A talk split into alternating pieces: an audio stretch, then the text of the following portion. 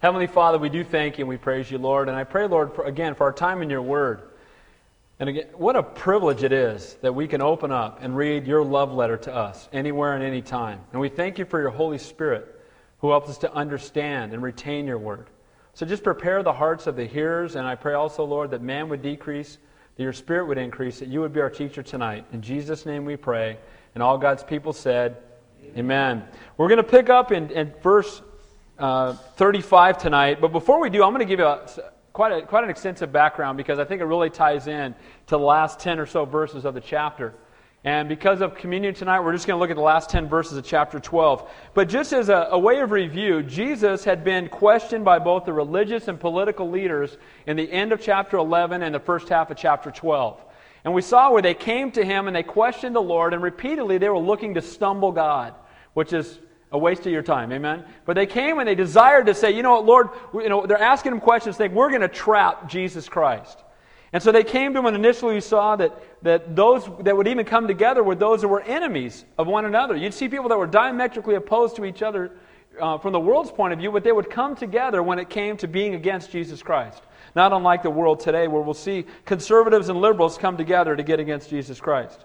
In chapter 11, the last six verses of that, chapter, we saw the chief priests, the scribes, and the elders, those who profited most by the graft that went on in the temple. This is right after Jesus had gone into the temple and he turned the tables over and he said, You've made my father's house a den of thieves. These guys came to the Lord and they questioned him and said, By what authority do you do these things? Basically, they asked Jesus, Who do you think you are? That you can come in and turn our tables over. Who do you think you are that can, you can change our way of life? And let me tell you something. If we're going to come to Jesus Christ, we need to be prepared to have our life changed. Amen? We should desire that our life would be changed, that we would become new creations in Christ. And he came in and he turned the temple, the, the tables over because they had t- gotten their eyes off of God. And you know, this is prevalent in a lot of churches today, where it's all about money, where it's all about, and we're going to talk more about that later on in the text. But it's all about money, or it's all about, you know, having numbers. But we're getting away from the Word of God. And these guys have gotten so far away from the Word of God that the Lord, when he went into Jerusalem, they thought he was going to go in and attack the government. And instead, he went right into the church. I said this a few weeks ago. If Jesus Christ appeared in the United States today, where would he go? Would he go to the White House or would he show up at the church? I think he'd show up at the church because so many of us have watered down the gospel because we're afraid of what people might think. We try to be popular with men instead of obedient to God. And you know what? There's time for revival in the church today. Amen? We need to not water down the gospel. So Jesus pointed them, when they asked that question, what authority? He pointed them to John the Baptist. And he said of John the Baptist, they said, was he from heaven or was he from men? The baptism that he did. And these men reasoned among themselves and they said, well, if we say that he's from God, then we're going to look like fools because we didn't follow him. But if we say that he's from men, then everybody's going to want to kill us because they say that he's a prophet. So they didn't have any answer. So they said, well, we don't know. And the Lord said, well, neither then will I tell you what authority I've done these things. You know, if you don't understand John the Baptist, you're not going to understand Jesus Christ. And if you don't listen to the prophets of God, you won't understand who God truly is. And I think that the analogy that I would give today is again, they were, it was selfish pride that they were afraid of be, becoming fools, and they were more concerned about what men thought than what God said. But the prophetic truth that we have today is something that you've got in your hand right now. It's God's Word. You know, we don't have, you know what, let me just say this. There are people who prophesy. There's the gift of prophecy, but there are no more prophets. Prophecy is forthtelling of truth. So when you open up the Bible and speak the Bible, that's prophecy. Amen? Because you're foretelling the truth. Does God reveal pro- prophetic truth to people today? Absolutely. But do we need, you know, other traveling prophets to go around? Now, some churches would say there are, but there are not. I don't see that anywhere in the Bible. It's not true. And you know what? People say, well, we've got the prophets coming in from Kansas City to reveal. You know, if God wants to reveal a truth in Calvary Chapel, Santa Cruz, He'll raise it up from somebody who's already here. Amen? We don't need to be dragging people in to reveal God's truth. God's got the people here. Now, Jesus said, I am the way, the truth, and the life, and no man comes to the Father but by me. So who's the truth? Jesus Christ. John 1 1 says, In the beginning was the Word, the Word was God, and the Word was with God. Who's the Word?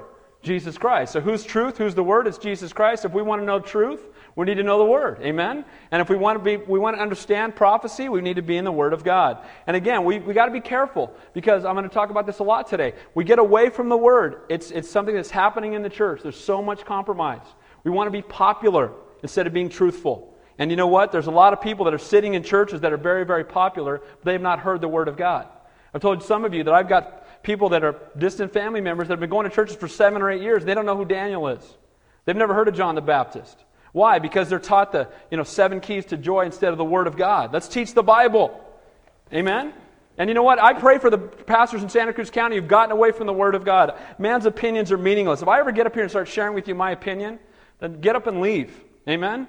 Faith comes by hearing, and hearing by the Word of God. May we never fall into the trap of disregarding the prophetic truth of God's Word. So then, after we see that the, the scribes and the Pharisees, these guys, they came to Jesus Christ attacking him, right behind them come the Pharisees, the self righteous religious leaders, and the Herodians. And this is amazing to me because the Herodians were political leaders who were extremely liberal. And then you had the Pharisees who were self righteous and extremely conservative. And yet these guys come together to go against Jesus Christ.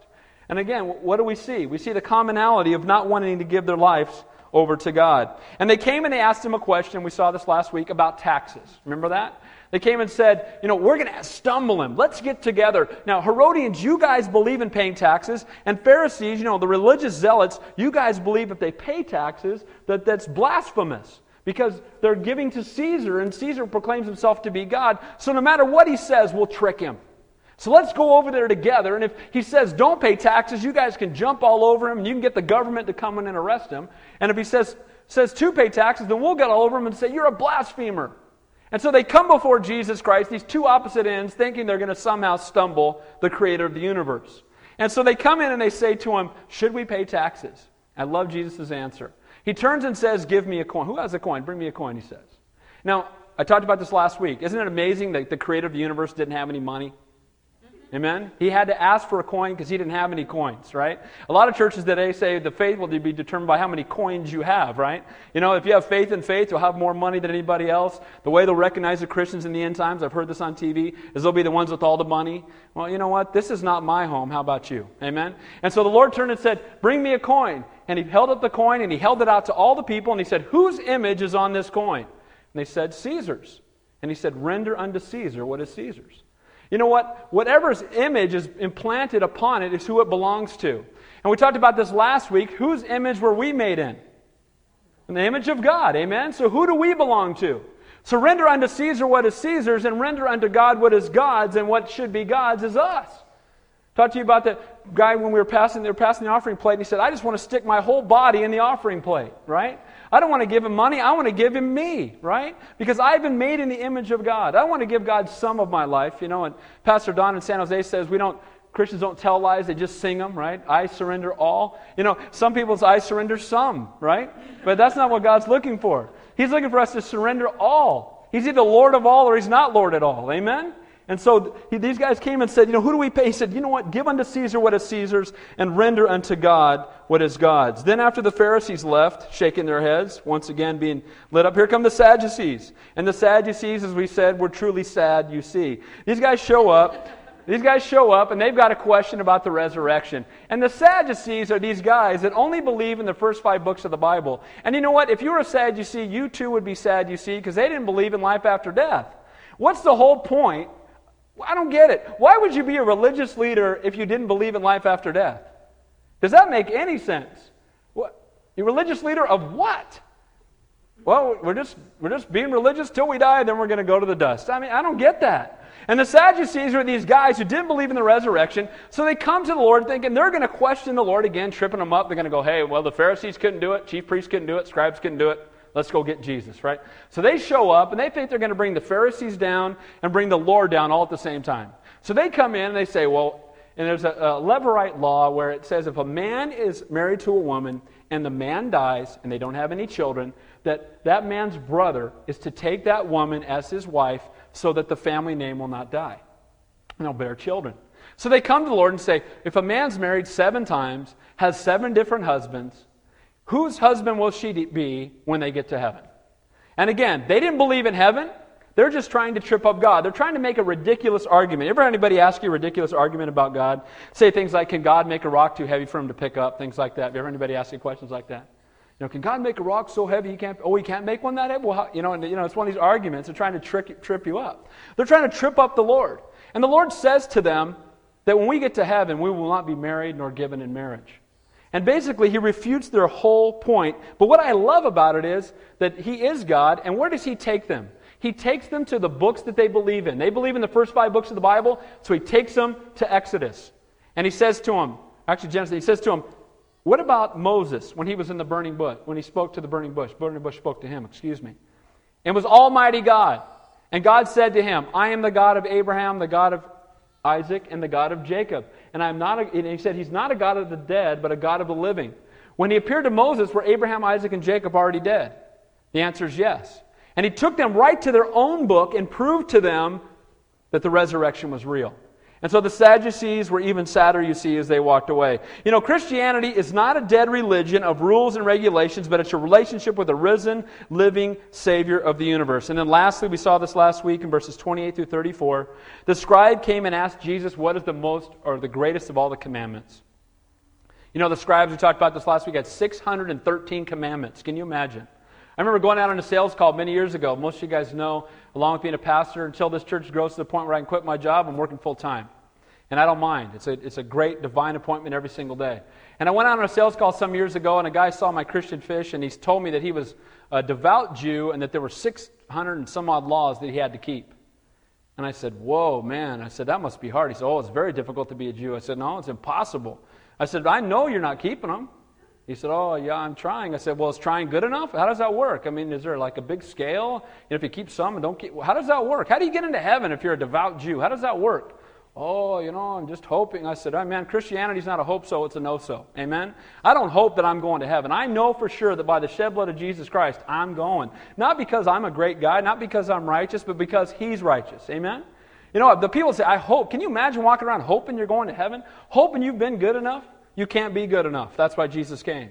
And they, he came to him with these 613 commandments and said, Which of these commandments is the greatest? Which one's the most important? We've been arguing about this for years. Could, Lord, Jesus, could you just point out the one? And the Lord, I love what he does. He takes them to their scripture again, which he always does, and takes them to the Shema, where they basically repeated this every morning. They put in their phylacteries on their wrists and on their foreheads. It's in verse 29. And it says, The first of all commandments is, Hear, O Israel, the Lord our God, the Lord is one. He said, the first commandment is that there's only one God. Amen? You know, there's only one God. No matter what other people may tell you, no matter what the Mormons may tell you, no matter what other cults may tell you, there's one God. And you're not it. Amen? There's only one God, and you're not God, all right? And so there's one God. And he said, okay, that's true. And he said, the first commandment is, you shall love the Lord your God with all your heart, with all your soul, with all your mind, and all your strength.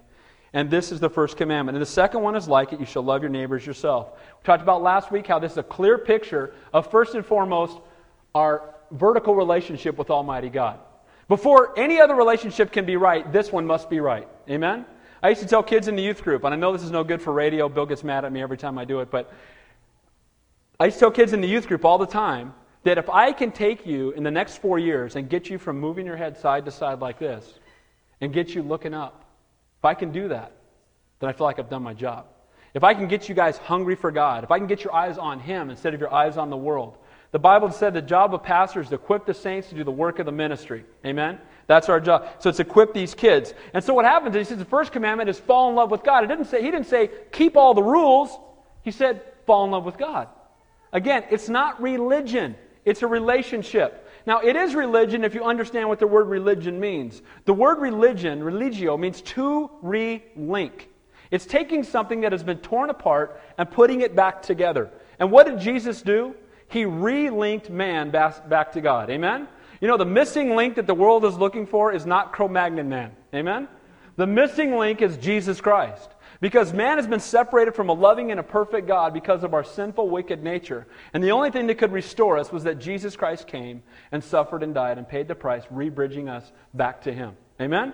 And so, what happens? What do we see when we see the first commandment? A relationship with Almighty God, a vertical relationship. And then we, this relationship is so awesome that it pours out on other people. This is the relationship that we have. It's a picture of the cross. Amen? It goes this way, and then it goes this way. When you're born again, you ought to be salt and light to a lost and dying world. If people are surprised when they find out you're a Christian, then something's wrong. Amen? You should be on, you should be glowing in the dark for Jesus, right? You spend time in God's Word. You know, the Bible says, out of us shall flow, flow torrents of rushing living water. Should be flowing out of us. So tonight we're going to pick up in verse 35. And we're going to take a look at, at Jesus. Now, they've been asking him questions, and it says in verse 34, but after that, no one dared question him. They were done. You know, the Sadducees had come and went home weeping, right? The Pharisees came, went home. Chief priests went home. Scribes went home. Herodians went home. All questioned Jesus and went away having an opportunity to know God, but instead went away going, oh man. And it says, no one dared question him anymore. But let's pick, pick up verse 35 because though they're done asking him questions, guess what? The Lord is now going to ask them some questions. They're finished asking Jesus. Jesus was not through with them. It's our Lord's turn to ask. And the question he's going to ask them is simply this Who is the Messiah? We don't see it in this text, but in Matthew chapter 22, which is the companion text, Jesus asks, What do you think about the Christ, the Messiah? Whose son is he? He turns and says, Who is the Messiah? Whose son is he? You know what? A lot of times we want to get in fringe debates with people. We want to sit down and talk to them about evolution. And I have no problem talking to people about evolution. I, that's fine. And we can sit around and we can talk about, you know, different theological things, right? But you know what I want to do when I talk to people? I want to get them to the cross. Amen? I want to ask them, who's Jesus? Who's the Messiah? Because that's what it's all about. We can debate fringe issues till the cows come home. But if we don't get them to the cross of Jesus Christ, there's no way they can be saved. And I love the Lord's example. As He comes to them, they've been asking Him questions. He answers them, answers them, answers them. They walk away. And now He says to them, Who's the Messiah? It's in Matthew 22. So now, now look what happens. This question is far more important than any question they've asked Him. And they respond to Him in the other companion text, the Son of David. Look at verse 35. Then Jesus answered and said, while he taught in the temple, How is it that the scribes say that Christ is the Son of David? Now they're saying, how is it that they say he's the son of David? He's going to be a descendant of David. How is that possible in light of the next verse? Because if we're, here's the key, you guys. If we don't understand who the Messiah is, we will not understand salvation. And we cannot understand salvation. So they come to him and he says, Who's the Messiah? They say, The son of David. They say, How can the Messiah be the son of David based upon verse 36? For David himself said by the Holy Spirit, the Lord said to my Lord, Sit at my right hand, and I will make your enemies your footstool. Therefore, David himself calls him Lord. How is he then his son? Jesus quotes Psalm 110, verse 1, a messianic psalm, and asks them to explain how David's son could also be David's Lord. How is it possible that he could be your son and your Lord at the same time? You know, and if you're sitting there and you're one of these Pharisees or one of these, you're going to say, uh, I, don't know, right? I mean, it seems like a physical impossibility. How could he be your Lord and be your son? How's that possible? I love the questions Jesus asks because they get right to the point. Amen? He doesn't go off into philosophy. He just asks them, How could it be? And it was understood by the Jews that the Messiah would truly be David's son. Let me read something to you. Don't turn there. But it's in John chapter 7, verses 40 through 42. Therefore, many from the crowd, when they heard this saying, said, Truly, this is the prophet.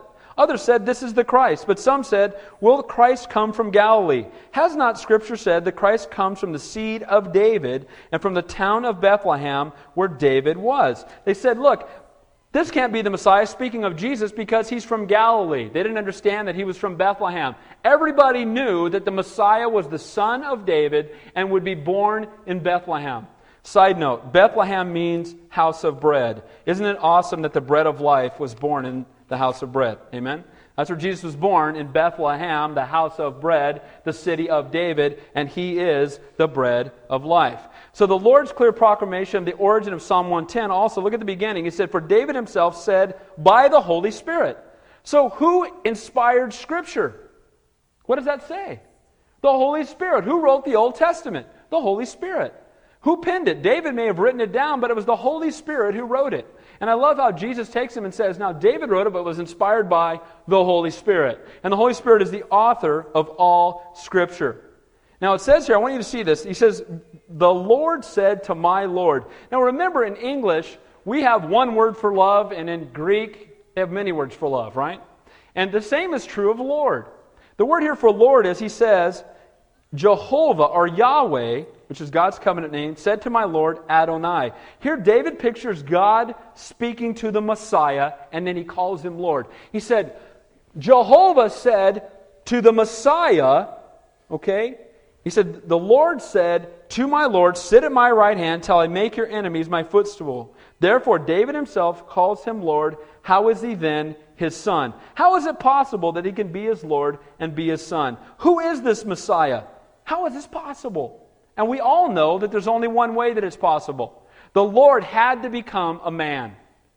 The Lord, his God, had to become a man. The only way he could be his God and be his son, the only way he could be someone who was before he was born, the creator of the universe, and at the same time be of his lineage, he must come to earth and die. The only way he could be. It's impossible any other way.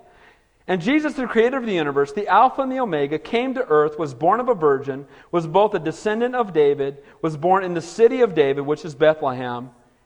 So, so he, he answers both questions. So these men look and they have no answer once again. Jesus asks the question, and these are the religious elite leaders, the guys who thought they knew everything. You know, the most religious people of the day. And we're going to see something about them as we move on. You know, all other messiahs or any other interpretation of Christ or false messiah in whom there is, is, is in whom there is no hope. You understand something, guys. If we don't understand the Messiah, the Jesus Christ of the Bible, we do not know God. Amen? People use the name Jesus all the time. These people use the name Messiah all the time. But what kind of Messiah were they waiting for? Next week, we're going to look at the sign of the end times that many messiahs will come in his name. But let me talk to you about some of the messiahs that people talk about today. The Jewish messiah is one who would come and conquer and place the Jews in a place of leadership. They thought the messiah was going to come, overthrow Rome, and they were going to rule and reign with the messiah. And they couldn't wait for him to get there. Remember when he came in, they said, Hosanna, save now, we pray you. Hosanna. Five days later, they're saying, crucify him. What happened? What happened was he didn't come in and overthrow Rome. He went into the temple and turned over the tables, and they didn't like that. He didn't come in and do what they want him to do. He didn't give them the, you know, the Rolls Royce to drive and the big house on the hill. What happened instead is he came to suffer and die that we might have eternal life. What about the Jesus of the New Age movement? You know, we live in the tofu tie-dye New Age lesbian capital of the United States here in Santa Cruz, right? And pe- people don't like to hear that, but that's a fact. And here's the thing the New Age Jesus was the most enlightened of all the gurus, right? He had the most white aura. I've, I've, talked to New Age people. What about Jesus? Oh, yeah, Jesus. He's the most enlightened of all the gurus. His aura was the whitest of all the auras. And that's not the Jesus Christ of the Bible. Amen? And to the gurus, he's not God. And to the Jews, the Messiah himself is also not God. Now, what about the Mormons? Who's there? Who is Jesus to them? He's the son of Elohim. He's a created being, and he's the brother of Satan. How many of you knew that the Mormons believe that Jesus is the brother of Satan? That's a fact. They say that Satan and Jesus are brothers, that Elohim used to be a man, God of our planet, used to be a man on another planet, and then, because he was a good man, he got to become God of our planet. And then he came down and had sex with Mary, and that's how the baby came, right? And Jesus and Satan were fighting over which one would be the Messiah of our earth. And they voted on it, and what happened? Well, they voted for Jesus, so Jesus got it, and Satan was bummed out, so that's why he hates it. I mean, what noise, right? But see, the people say, they, they talk about, we're, we're the church of Jesus Christ of the Latter day Saints. They got Jesus Christ in their name, but they don't know the Jesus Christ of the Bible. Amen? It's Jesus of the Bible. You know, Jesus to them is one of many gods. They believe that they will be God of their own planet one day. That's blasphemy. So we need to not just know the name Jesus, we need to know the Jesus Christ of the Bible. What about the Jesus of the Jehovah's Witnesses? Jesus, they believe that Jesus is Michael the archangel. Right? They believe he's an angel. And they also believe, they don't believe in heaven and hell. They believe in 144,000. They don't believe that, that Jesus Christ is God. So do they believe in the Jesus Christ of the Bible? The answer is no, they don't. What about the Muslims? We're hearing a lot about the Muslims today. Now, I want to say this. Let me make it real clear. We are to love the Mormons, love the New Agers, love the Jehovah's Witnesses, love the Jew, love everybody. Amen? We're to love them all. But at the same time, we do not accept who they say Jesus Christ is because that's blasphemy. It's okay to love people and tell them they're wrong. You know what? If you love people, you should tell them they're wrong. Amen? Do it in love, but point them to the cross of Jesus Christ. The Muslim Jesus is a lesser prophet to Muhammad. You know, Muhammad was the prophet of the sword. We've talked about this. He went around, stuck the knife in people's throats, and said, You prophesy that I'm a prophet, and you say that, that uh, Allah is, is God, or we're going to slit your throat. We've got a lot of converts, right? But the reality is that the Muslims do not believe that Jesus Christ is God. So all of those people, you know, the world today wants to put their arm around all these religions and say, oh, we're all on the same team. We all have the same heart. No, we don't either. Jesus is the way, the truth, and the life, and no man comes to the Father but by him. If we call ourselves Christians, we must know the Jesus Christ of the Bible. Who is he? He's the creator of all things. He was not created. He always has been. He always will be. He's the second part of the Trinity. He's one, of, he's, he's one God in three persons, co equal, co eternal. He was born of a virgin. He's 100% God and 100% man. And always tempted, yet without sin. Again, He's the way, the truth, and the life. He's the only name under heaven by which men must be saved. He, knew, he who knew no sin became sin for us. While we were yet sinners, the Bible says, Christ died for us the fulfillment of all Old Testament prophecy of the coming Messiah, including where he was going to be born. How many of you could determine what city you were born in? You couldn't do that unless you were God. Amen? He's God. He determined his, it's his ancestry. It was the fulfillment of all the prophecy in the Old Testament of his ancestry. He was the fulfillment of the prophecy that he would live a sinless life. He was the fulfillment of the prophecy that he'd be born of a virgin. He was the fulfillment of the prophecy that said he would die a sacrificial death upon the cross. He was the fulfillment of the prophecy that he would be resurrected from the dead. What are some of the things that our Messiah that Jesus Christ did while he walked on the earth. He healed the sick. He gave sight to the blind, hearing to the deaf. He raised the dead. He fed the masses. He calmed the storm. He delivered the demon possessed, and he taught with authority. Sinless perfection, God in the flesh, who not only paid the price for our sin, the sin that we could not pay for, but proved himself to be God by raising from the dead three days later. If this is not the Jesus Christ that you know, then you do not know the Jesus Christ of the Bible. But before you leave here, we can introduce you to him. Amen? I mean, that's who Jesus is. And we start watering that down. We start saying, well, maybe he didn't raise from the dead. You know, maybe it was a swoon theory. And, you know, and maybe he wasn't born of a virgin. And, you know, well, maybe he's not really God. Maybe he's just the Son of God, but he's not truly God. And, you know, maybe he's not the Creator. And as soon as you do that, you're watering down the gospel. And that, and if you believe in a Jesus other than the Jesus I've described to you, you do not know the Jesus Christ of the Word of God. You know what? We are all sinners in need of a Savior. Amen? And you know what? There's only one who could do it the sinless, perfect Lamb of God. He, where is He now? He is seated at the right hand of the Father, interceding for us every single day, having bridged the gap between man and God. Isn't it awesome to know that Jesus Christ is praying for you? Isn't it awesome to know that he's seated at the right hand of the Father, interceding on your behalf? Let me tell you something. The Muslim Jesus is not seated at the right hand of the Father. The Jesus of the Jehovah's Witnesses is not seated at the right hand of the Father. The Jesus of the Mormon Church is not seated at the right hand of the Father. The Jesus Christ of the, Jew, the Messiah of the Jews is not seated at the right hand of the Father. Only Jesus Christ, the Alpha and the Omega, the beginning and the end, Almighty God, is seated at the right hand of the Father. If we deny his deity, if we deny his virgin birth, his miracles, his fulfillment of Old Testament prophecy, his death for us on the cross, his resurrection and future return, then we preach a false gospel and a false Messiah. I hope I'm, you know, again, when we talk about Jesus, I get a little excited. What can I tell you? All right? But you know what? He's an awesome God. Amen? And if we can't get excited about Jesus Christ and who he is, that's why he gets watered down. Oh, don't give me that. You know, there are many paths. No, there aren't. There are many paths that lead to God, but one, only one that leads to heaven. Amen? And it's Jesus. All right? I think I made the point. Now, verse 38. finish up here. Now, it says here in verse 38 Then he said to them, Oh, wait, I want to say one last thing about 37. And the common people heard him gladly. You know what's interesting to me? I don't believe that the common people full, fully understood what he said. But I think that they loved the fact that Jesus Christ taught with authority and he had absolutely no fear of these religious leaders. Do you think these people were getting fleeced by these religious leaders? Without question. Do you think there might have been some animosity? They go into the temple and they rip them off, right? Every time they go to the temple, oh, we're going to take that and this, okay, and here's your, and we're going to change your money, we're going to, we're going to stick it to you, right? Now all of a sudden Jesus gets up there, teaches with authority, and these guys go, uh, uh, uh, right? And they're like, yeah, there we go, right? Somebody came in that taught with authority. And you know what? The Word of God can be taught with authority. Amen? You know, people want to apologize for the Bible. We don't need to apologize for the Bible, right? Amen? We need to apologize for not teaching the Bible. We don't need to apologize for the Word of God. In the next seven verses, we're going to see the incredible contrast between the self righteous scribes and this poor widow. Let's look at verse 38 as Jesus condemns the scribes.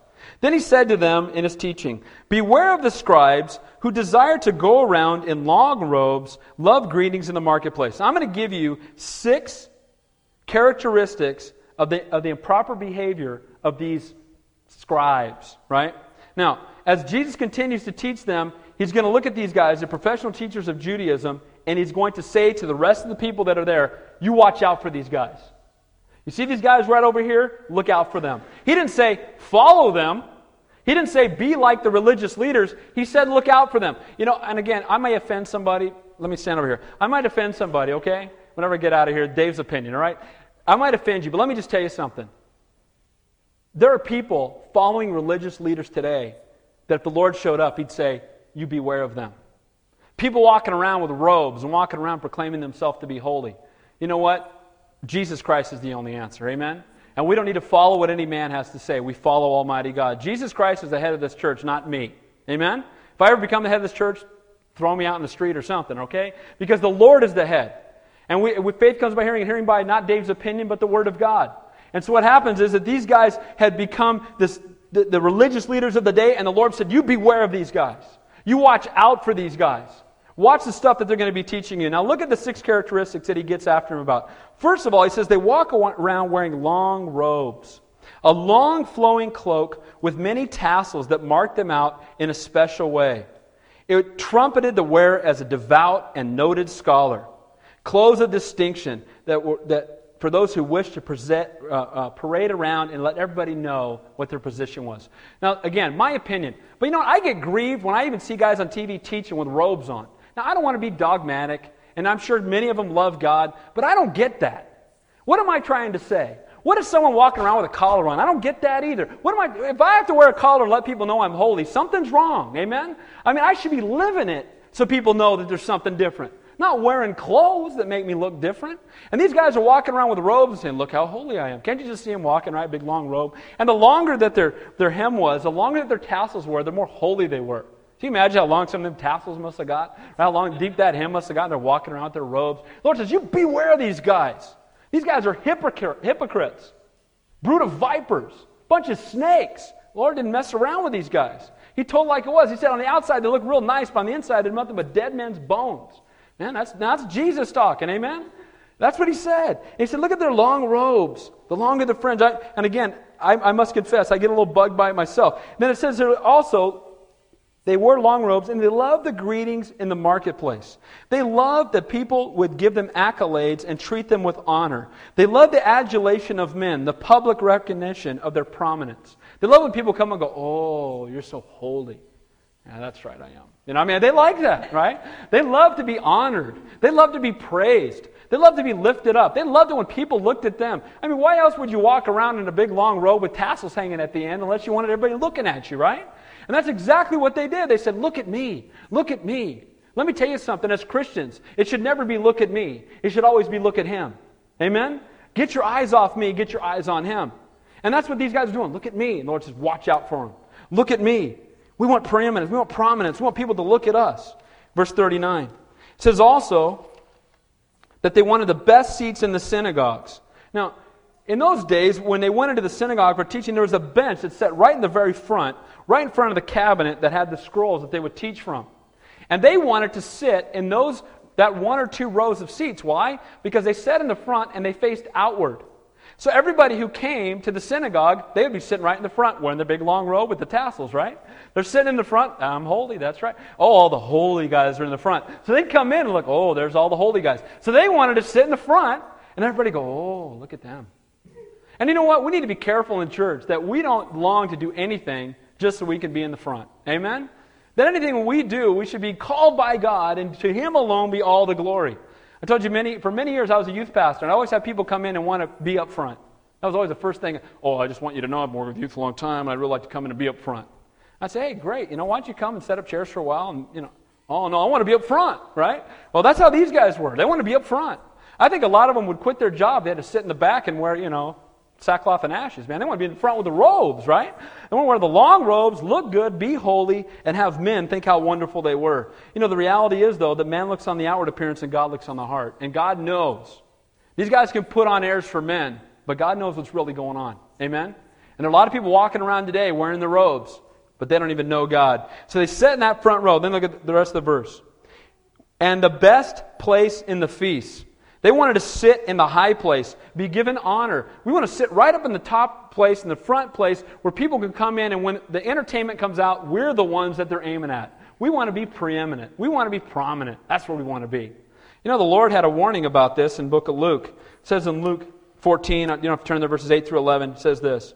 When you're invited by someone to a wedding feast, do not sit down in the best place, lest one more honorable than you be invited by him, and he who invited you and him come and say to you, Get, Give the place to this man. Then you begin with shame in your face to go back to the lowest place. But when you are invited, go and sit down the lowest place, so that when he who invited you comes, he may say to you, Friend, go up to the higher. Then you will have glory in the presence of those who sit at the table with you. For whoever exalts himself will be humbled, and he who humbles himself will be exalted. You know, we need to always come with the heart of a servant, never looking to be preeminent, but always looking to be humble. Amen? Always looking and saying, Lord, I just want to be used by you. You know, I want to tell you something. Since we started this church about 15 months ago, my prayer every day has been bring the servants first. And there are so many servants in this room, it blows me away. I'm so thankful for you guys. You don't ever, most of you don't, nobody even has a clue what you do, but you're faithful. Whether it's making the tapes or bringing, whatever it is. I mean, there's some people get here. You know, it's a blessing to me. I can sit out and study, and I can show up here at 5:30, and everything's ready. Why? Because there's a bunch of servants in this church. Amen. And you know what? I can tell you right now that God is going to add daily those who are being saved because that's what He does when the Word of God is being taught. And as He continues to do that, I pray that God will continue to give you guys a heart to serve. Because without you, it's not going to work. And so what happens is these guys want to sit in the high place. The Lord said, You need to humble yourself. Verse 40. Who devour widows' houses. Now, these guys were not paid, so here's what they would do they would fleece the widows. When a woman would die, these scribes would step in and say, Here, I'll be your estate planner. Let me help you out. You know, you're a poor widow now. Let me make sure your finances are in order. And then they would get a real big donation to the Church of Dave, right? I mean, they get all the money sent to them right? Here, you know, you need to do something for God. So why don't you just, you know, why don't you just let me lighten you of your burden a little bit? Let me get you some of your stuff and let me take it away. These guys were stealing from widows. Is there a reason for God to warn them? They're wearing long robes. They want to sit in the best place. They want to have, you know, the preeminent spot at the feast. And they're stealing from people who had just lost their husband. And let me say this too. These greedy, unscrupulous practice of the scribes was so brutal that God was grieved and I want to tell you this the giving should never, ever, ever, ever be done out of compulsion. If anybody asks you to give or prompts you to give and you don't want, don't. Amen? You give. Bible says that God loves a cheerful giver. And those of you have been coming here any length of time, I don't talk about giving very much. But I'm going to tonight a little bit because I think I've almost gotten to the opposite extreme. I tell you repeatedly, I don't want your money, and I don't want your money. Okay? But you know what? We are called to give. We're going to look at that in just a minute. And then lastly, it says, they will receive, it says, and, they, and for a pretense, they make long prayers. I think it's interesting that they're ripping off the widows and then they go out in the street and make a real long prayer. I think it's trying to overcome how wicked they truly are. You know, if I go out and make a real long prayer, maybe nobody will notice that I'm a thief. Maybe nobody will notice that I'm stealing from all the, the widows in town. And you know what? There's a lot of people that pray only so that men will look at them. You know, I'm going to pray long and loud, and then everybody will look at me. And that's exactly what these guys were doing. So the characteristics of these guys were look at me, look at me, and everybody would say, wow, look at that guy with the robe. He's sitting in the front. Look at him. He's praying for hours on end. What a holy guy. Wow, he's holy. And you know what? The Lord revealed real clearly that these guys were the furthest things from holy. You know what it is, guys? It's all about our motive. It's all about our heart. What's our motive? Is it look at me or is it look at him? You know, I love the analogy of the moon. The moon is a reflection of the sun. Amen? And as Christians, we are to be reflections of the sun. Amen? The S O N, right? Now, when you see a full moon and it's really bright, it's because the sun is shining brightly on it and there's nothing in its way. But you know what happens? These guys wanted to be the moon, but they wanted to be the moon during the eclipse, right? They wanted to be the moon when you couldn't even see the sun. They said, Look at me. Look at me. And you know what? As Christians, we should be a reflection of the sun. We should be shining so bright that people say, wow, what are you refle- what's reflecting off you? It's Jesus. Amen? You could point them to the cross of Christ and say, It's Jesus Christ who's having this impact on my life. And it says at the end of that verse, they will receive greater condemnation. Man looks on the outward appearance, but God looks on the heart. Man may be, may be fooled by insincere actions, but God knows the true motives. And we'll all stand before God one day. Every knee shall bow, and every tongue shall confess that Jesus Christ is Lord. As Manny said last Friday at our men's accountability group, that's one appointment you cannot break. Amen? You can call the dentist and postpone, but you're going to stand before God one day, right? Amen? You will stand before Him, and you will be accountable for your motives, for your heart. What have you done with Jesus? I mean, think about that for a second. We're going to take communion in just a few minutes. What have you done with Jesus? Who is Jesus Christ to you? Is it like the Mormon church? Is Jesus, well, he was a good prophet? You know, the Muslims? Or is he your best friend? We need to fall in love with him. Amen? You need to love him above all else. My favorite verse in the Bible is Philippians 1.21, which says, For me to live is Christ, and to die is gain. And that doesn't mean Christ is first in my life. It means he's first, he's fifth, he's fiftieth, he's one hundredth, he's one thousandth, and he's every number in between. Jesus Christ is my life. Amen? Telling me to stop talking about Jesus should be like telling me to stop breathing. Amen? I can't stop being a Christian. I don't t- check my Christianity at the door. It needs to consume me. And that's what God's called us to be as Christians. These guys, with their long robes and their seats of preeminence, had totally missed out on who God really was. Finally, verse 41. Let's take a look at true worship. Now, Jesus sat opposite the treasury and saw how the people put money into the treasury. And many who were rich put in much. The one poor widow came and threw in two mites, which made a quadrans. Now, in those days, when they came in to pay, there was, this was called the court of women. It was, it was a, the closest court into the, the center court that the women could go.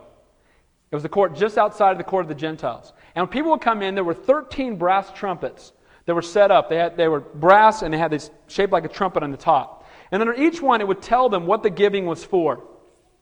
Now, a lot of rich people, because they were giving a lot, would love to go and change all their money for coins.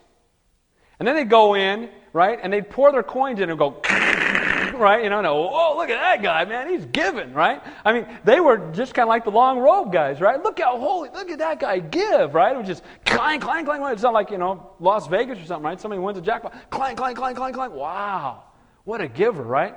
Now, the Lord is sitting there and he's watching this go on. But you know what? Matthew 6 2 says this Therefore, when you do a charitable deed, do not sound a trumpet. Isn't that interesting? These trump- do not sound a trumpet before you as the hypocrites do in the synagogues and in the streets, that they may be, receive glory from men. As surely I say to you, they have their reward. Some individuals would, again, take that money and they pour it all in. And they would think, wow, look at that guy. What a holy guy. Put all that money in. Look at all the noise it made.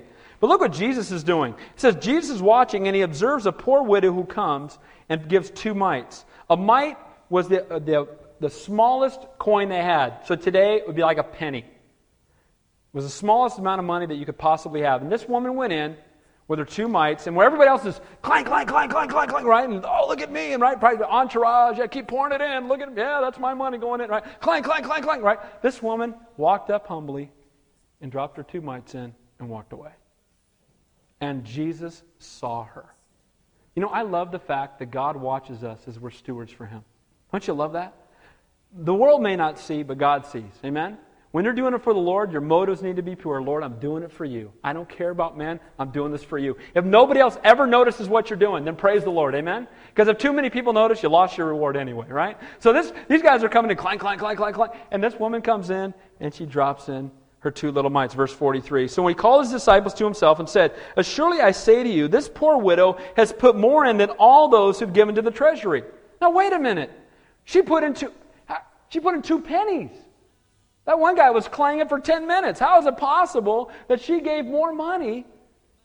And I love what the Lord says. Look what he says. For they put in out of their abundance, but she out of her poverty put in all that she had, her whole livelihood. You know what? When the offering plate came by, this woman did put her whole self in it. This was everything that she had. This was faith. She said, Lord, I trust that you're going to take care of me. She walked away not having money for food, and she put it in there anyway. These other guys, you know, $10 million in the bank, put half a million in the, you still got 9.5 million at home. Is that sacrificial giving? Not to say that, but they went, she gave all. She could say, I surrender all and mean it. Amen? She wouldn't be lying. She gave everything that she had, and the Lord looked and saw what she had given. Remember this that the size of the gift is not important, it's the heart, it's the commitment of our heart. It's not the portion, it's the proportion. Amen? Now, let me just talk about giving real quick, and then we're going to have our.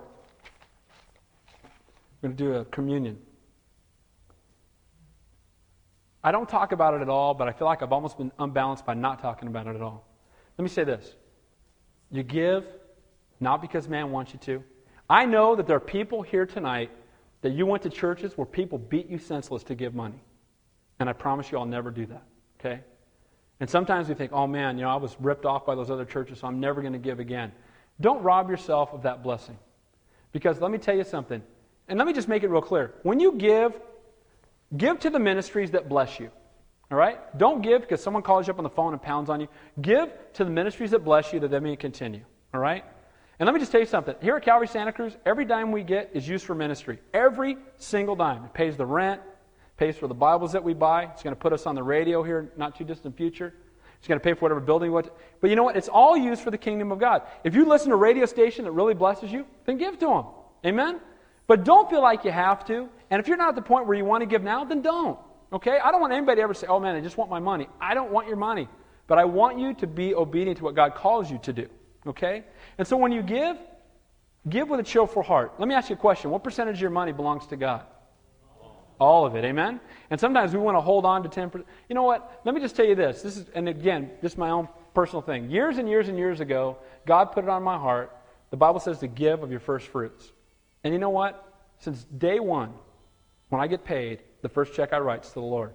Not because I'm trying to impress God, not because I'm trying to impress you, but because I owe everything I have to the Lord. And I love to give. To me, it's a blessing. It's not a bummer. If it's a bummer, don't do it, okay? Just pray about it, all right? And you don't have to give here. I'm not, I don't want your money. So give it to somebody else. I don't care. Give it to a church where you're being blessed. Give it to somebody that's blessing you. But again, I've gone almost to the opposite extreme where some of you think that I, I'm telling you not to give. I don't want to say that. I want to say you give as God moves upon your heart.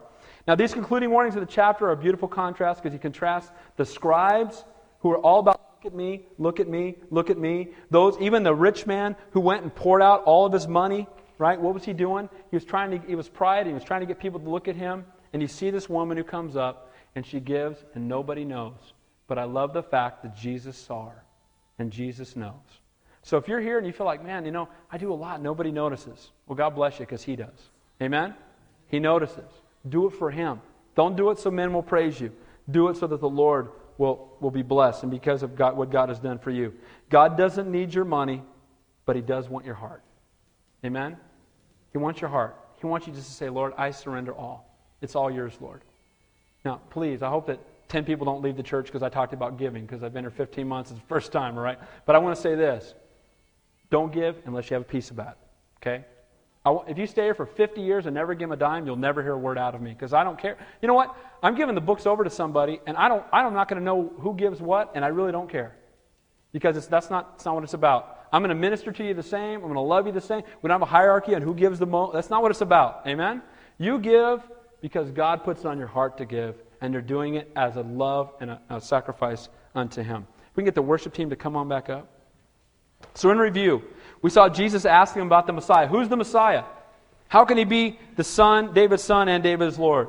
We saw the outward false righteousness of the Pharisees as they had all those accolades in themselves, wearing the robes. And then finally, we saw the true heart of worship. You know, the, the Bible says the highest form of worship is what? Who knows what it is?